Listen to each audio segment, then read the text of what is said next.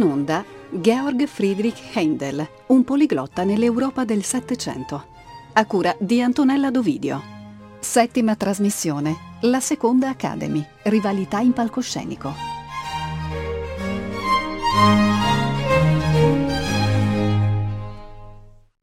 Eccoci di nuovo insieme, cari ascoltatori, per seguire i eh, successi endeliani sui palcoscenici dei più importanti teatri inglesi. Ricordiamo infatti che proprio a seguito dei successi trionfali della stagione tra il 1724 e il 1725 della Royal Academy of Music, quindi con opere come Giulio Cesare, Rodelinda e Tamerlano, Handel ora può finalmente godersi un periodo di grande tranquillità, successo ed agiatezza.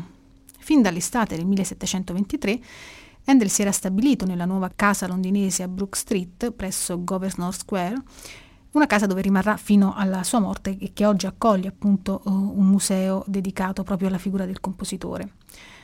Tra l'altro la sua consacrazione come il più amato operista sul suolo d'Inghilterra viene ulteriormente sancita dal conferimento della nazionalità britannica con decreto del Parlamento inglese firmato nel 1727. Handel, compositore tedesco formatosi in Italia nell'opera e nella musica strumentale, diventa quindi a tutti gli effetti cittadino di Sua Maestà britannica. A questo periodo di gloria e prosperità sopraggiunsero però ben presto anni eh, difficili, dovuti in un primo momento ai problemi finanziari che la Royal Academy dovette affrontare, in un secondo momento invece a problemi, diciamo così, eh, oggi diremo più strutturali. Innanzitutto però erano molto pressanti appunto, come dicevo prima, i problemi finanziari che tutta l'impresa della Royal Academy dovette eh, affrontare. L'ultima stagione si, si ebbe nel 1727 e 1728 Dopodiché, eh, complice anche lo strepitoso successo del Beggar's Opera, l'opera del mendicante che aveva registrato nella Londra dell'epoca un tutto esaurito, pensate, per ben 62 serate, la Royal Academy chiude i battenti e così si chiude, diciamo, una prima esperienza endeliana nel campo dell'opera in musica. Certo però, eh, intendiamoci, questo non fermò assolutamente la carriera operistica di Handel, il quale continuò a comporre opere anche negli anni successivi. Nel 1729, inoltre, i direttori dell'Academy gli proposero un accordo, ovvero quello di prendere in gestione il King's Theatre, insieme all'impresario Heidegger, per i successivi cinque anni. Iniziano così le stagioni della cosiddetta Seconda Academy, per le quali Handel produce opere nuove, oltre a riproporre i suoi ammiratissimi successi come Giulio Cesare e Rodelinda. Tra le opere composte in questo periodo abbiamo Poro, sul libretto tratto dall'Alessandro nelle Indie di Metastasio, Ezio, che però fu un fiasco clamoroso, forse il peggiore della sua carriera, e poi Partenope, che andò in scena il febbraio del 1730.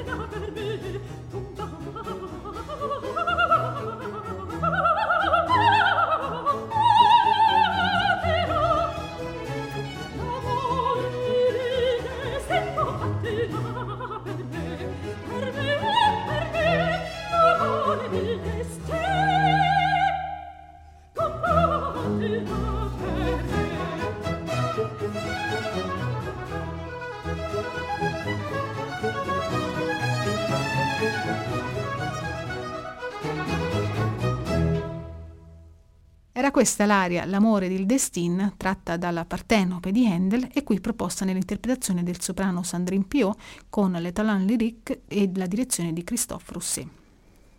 L'opera, oggetto tra l'altro proprio quest'anno, in quest'anno di festeggiamenti indeliani di varie riprese in Italia, all'epoca non andò benissimo. La Partenope ebbe in effetti un mediocre successo, ma con il suo spostamento dal registro eroico al registro lievemente comico testimonia benissimo la volontà di Handel di trovare nuove strade in un momento non favorevole per lui, vedremo meglio nelle prossime puntate come una risposta in tal senso arriverà grazie alla scoperta, per così dire, dell'oratorio in lingua inglese che Handel per la prima volta porta a dei vertici artistici strepitosi.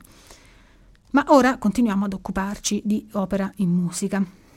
Dunque, eh, dopo questo periodo in cui Handel prova a gestire in compagnia di Heidegger il King's Theatre, e contemporaneamente, mm, come accennavo prima, di incamminarsi anche sulla strada dell'oratorio con la creazione di, eh, dell'oratorio Deborah e poi di Esther, le cose cominciarono a precipitare.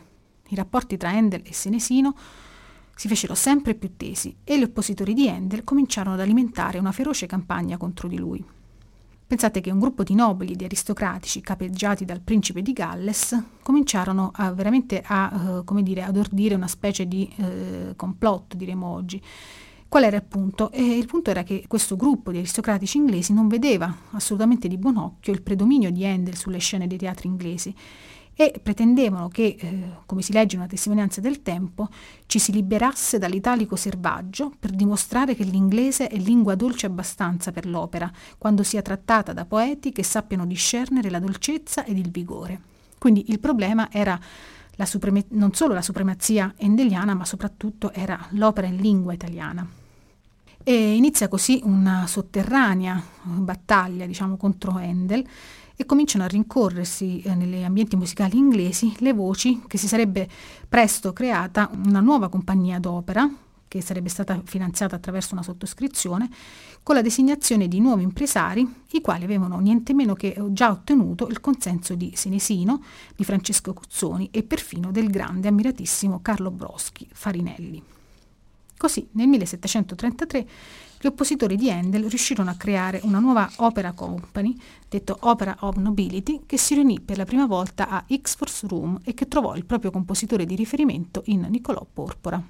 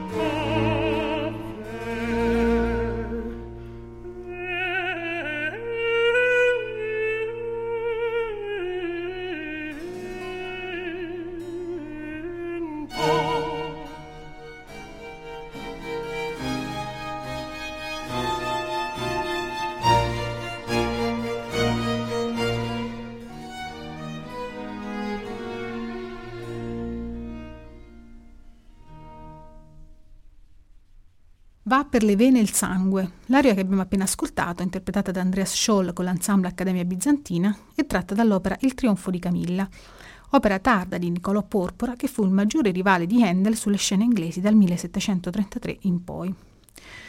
Nel frattempo, pur tra mille difficoltà, il nostro caro Sassone non si arrese e rispose all'opera Nobility creando a sua volta una nuova compagnia di canto, la cui stella era adesso il castrato Giovanni Carestini. Questa compagnia trovò ospitalità nel nuovo edificio teatrale di proprietà di John Rich, inaugurato nel 1732 al Covent Garden. Il teatro avrebbe ospitato le opere di Handel due sere alla settimana. Dopo la ripresa di due opere composte precedentemente come Il Pastor Fido e Arianna in Creta, fu con l'opera Ariodante che si inaugurò questo nuovo corso della vita artistica di Handel. Ascolteremo adesso uh, l'ouverture che apre l'opera. Si tratta di un brano strumentale articolato in uh, due movimenti, secondo il tipico schema lento-veloce, e che ben ci introduce in, nell'atmosfera regale e sontuosa. La prima scena dell'opera infatti si svolge nelle sale della reggia scozzese. È anche eh, un brano molto ben disegnato, il movimento lento, dal ritmo puntato che Handel utilizza come un esplicito riferimento allo stile francese. Ascoltiamo dunque l'ouverture d'Ario Dante nell'esecuzione delle Musiciens du Louvre con la direzione di Mark Minkowski.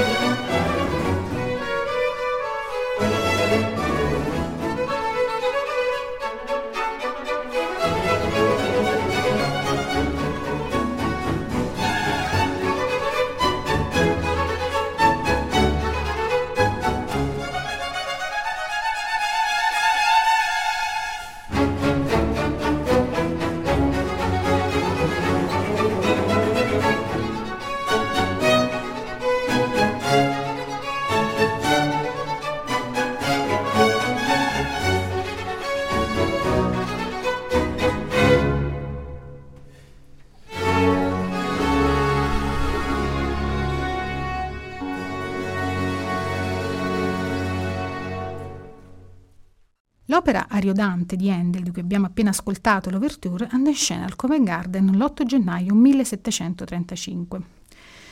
La storia narrata, come spesso avviene in quest'opera, è incentrata sulle vicende di un amore contrastato. I due amanti protagonisti sono il principe Ariodante e Ginevra, figlia del re di Scozia, contesa da Polinesso, decisa di impedire con tutte le forze questa unione tra Ariodante e Ginevra.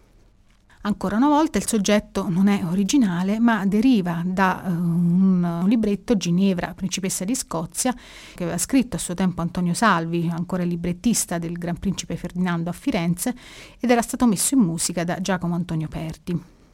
Anonimo invece l'autore del libretto utilizzato da Handel. A vestire i panni di Ariodante la sera della prima al Covent Garden fu il celebre castato che abbiamo già ricordato Giovanni Carestini, affiancato da Anna Maria Strada del Po in quelli di Ginevra. Superfluo dire che le aree musicalmente più elaborate furono affidate proprio a Carestini. Tra queste spicca nella partitura di Ariodante l'aria Dopo notte atra e funesta. Ecco, l'aria corrisponde sul piano stilistico e vocale ad una vera e propria esplosione delle doti vocali di Carestini. Handel scrive per lui un'aria di bravura, infarcita di passaggi virtuosistici e di colorature che richiedono una straordinaria agilità ed estensione della voce. In questo caso, inoltre, la stessa forma dell'aria col da capo, ovvero con il ritorno variato della parte iniziale dell'aria, ben serviva a mettere in risalto tutta la ricchezza dell'ornamentazione della linea vocale. Possiamo facilmente immaginare dunque che quella sera del 1735 al Covent Garden fu proprio questo il pezzo forte, diciamo così, della serata. Ascoltiamo dunque l'aria Dopo notte atra e funesta nell'interpretazione di Anne-Sophie von Otter accompagnata dalle musicienne di Louvre diretti da Mark Minkowski.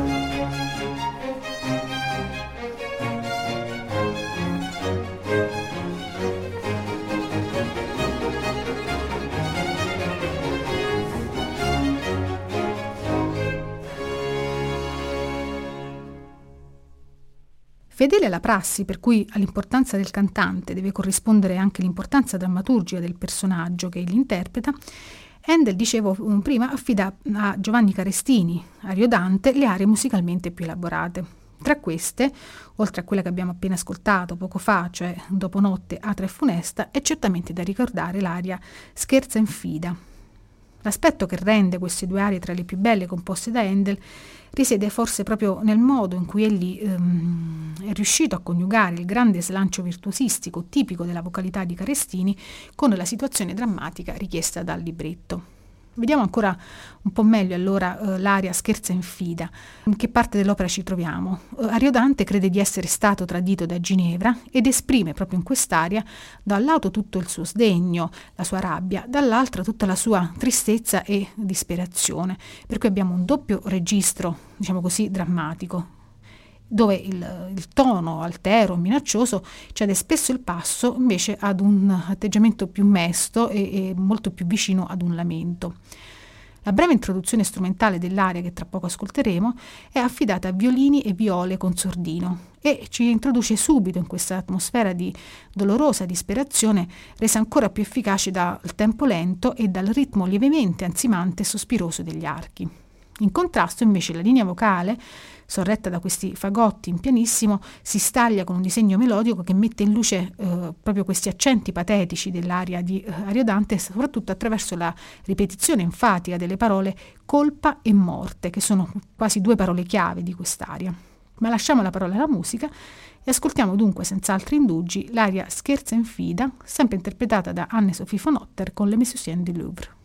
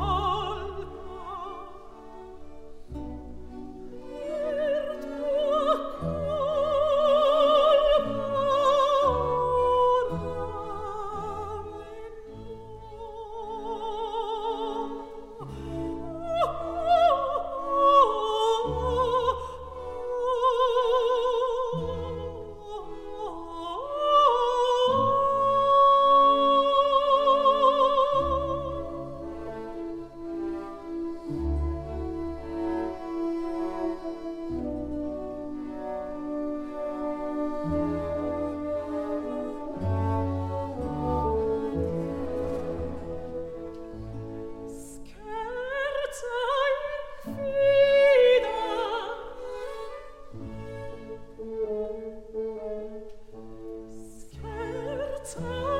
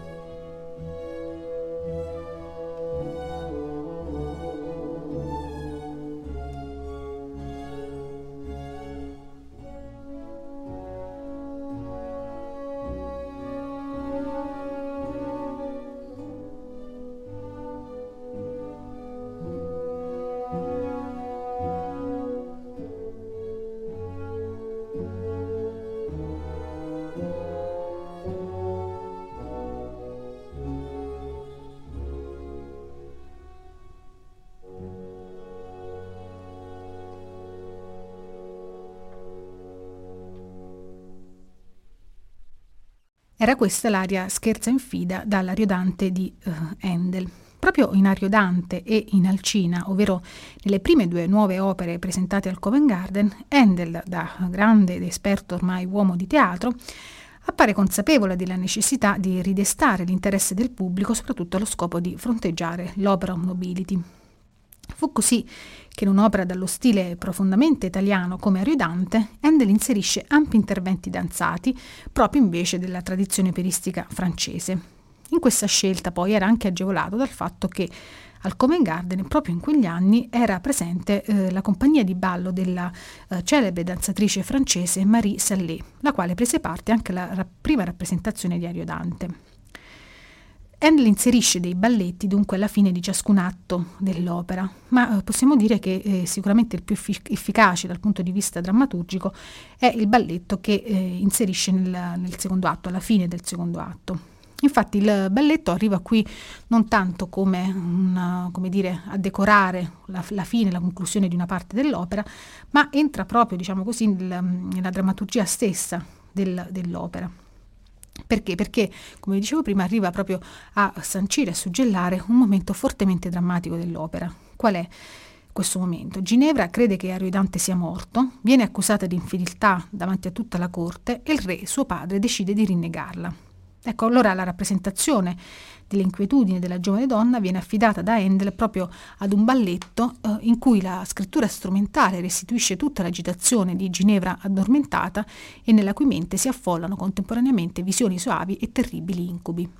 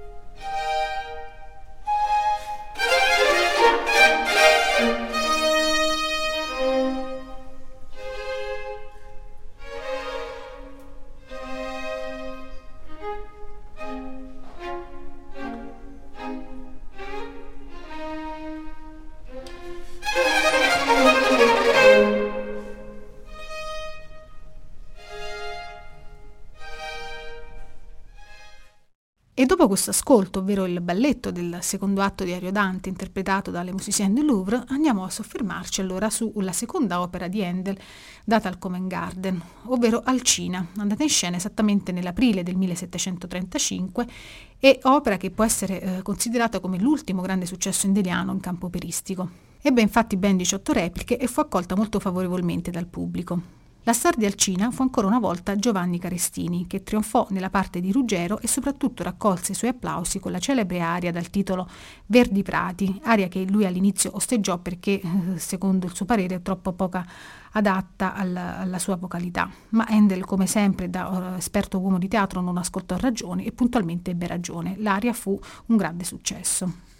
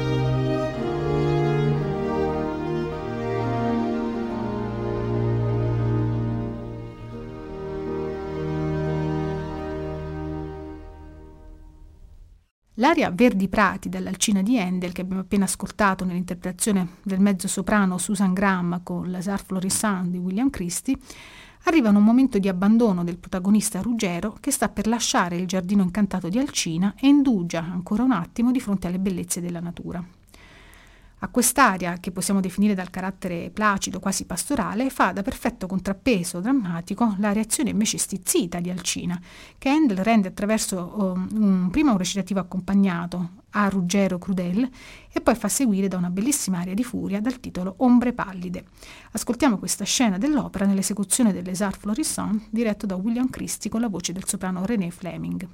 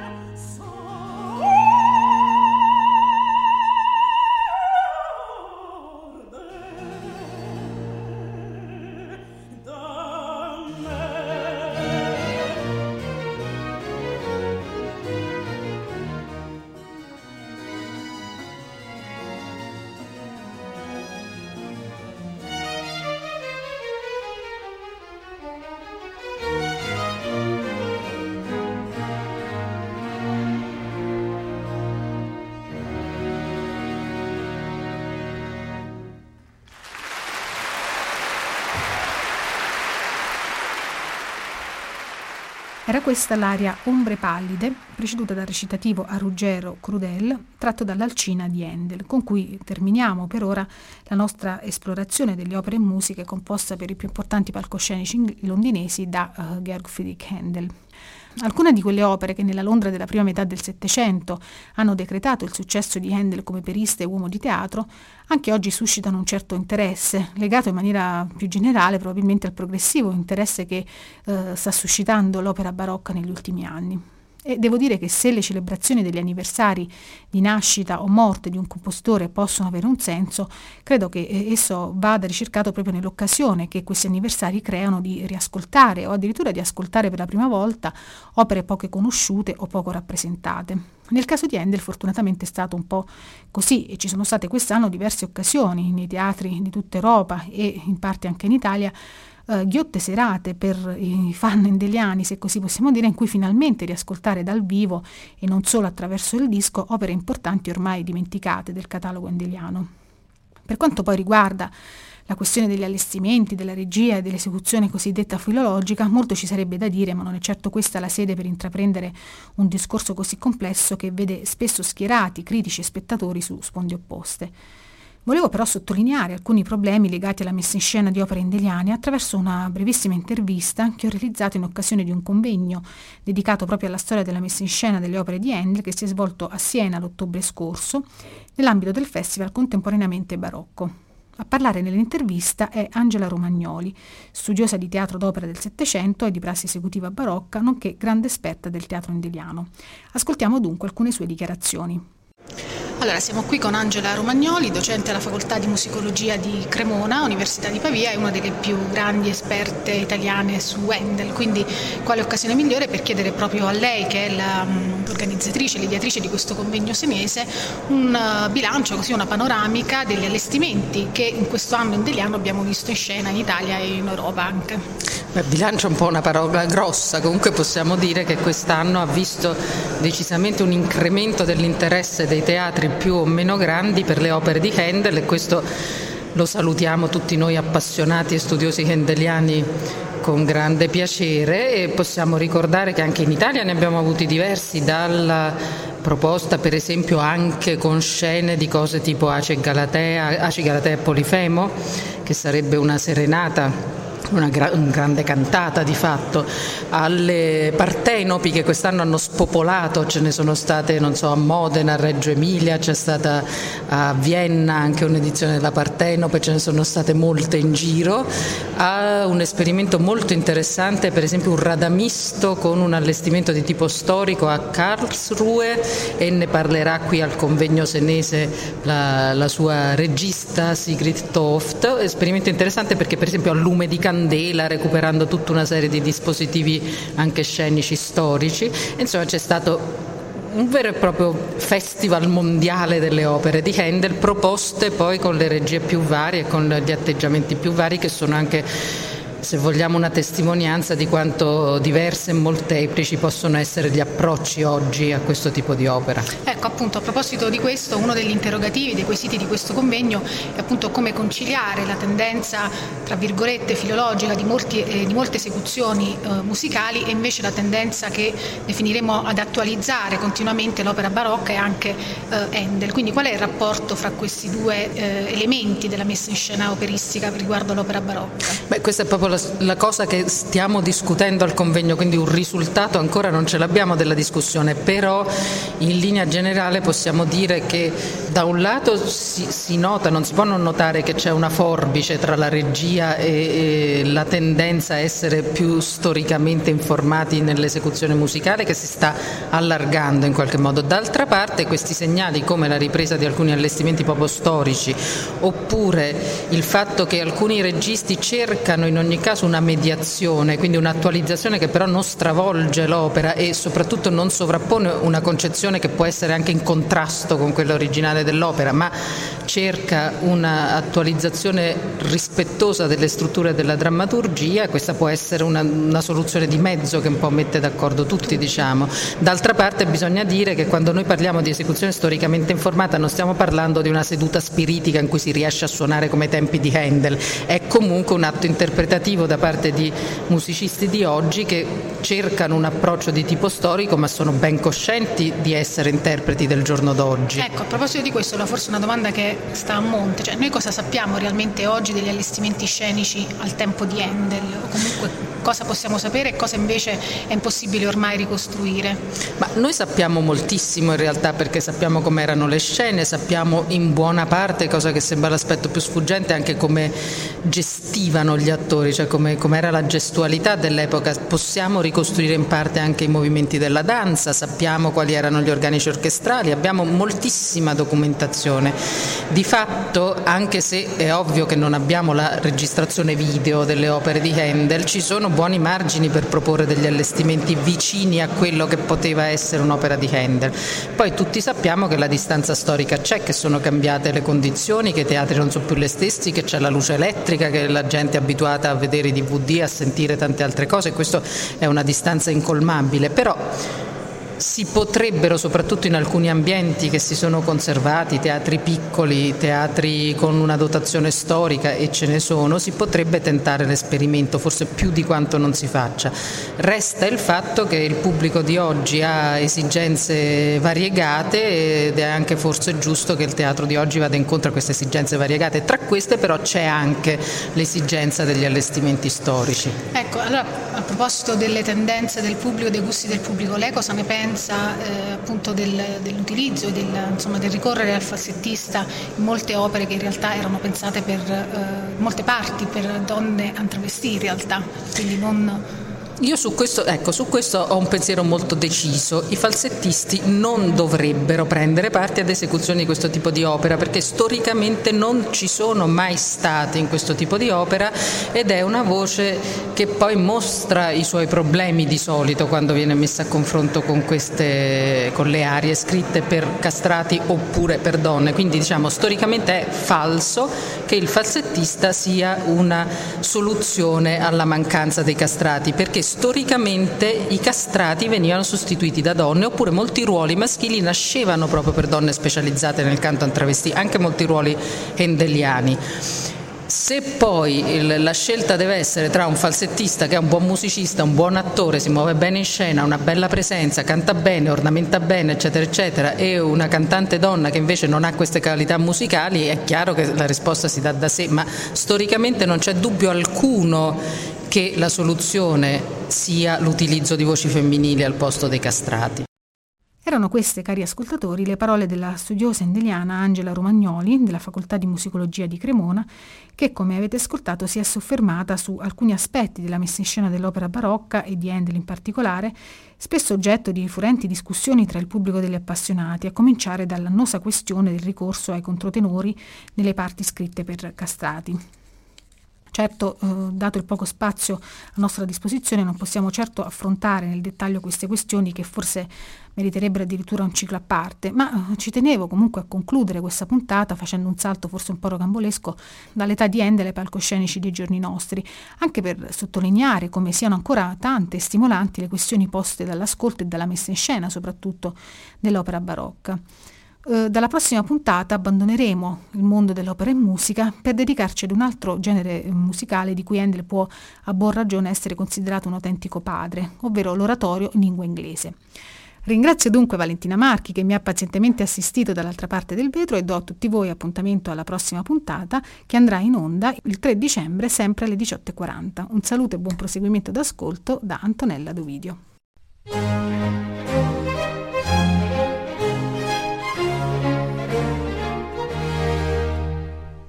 Abbiamo trasmesso Georg Friedrich Händel, un poliglotta nell'Europa del Settecento, a cura di Antonella Dovidio.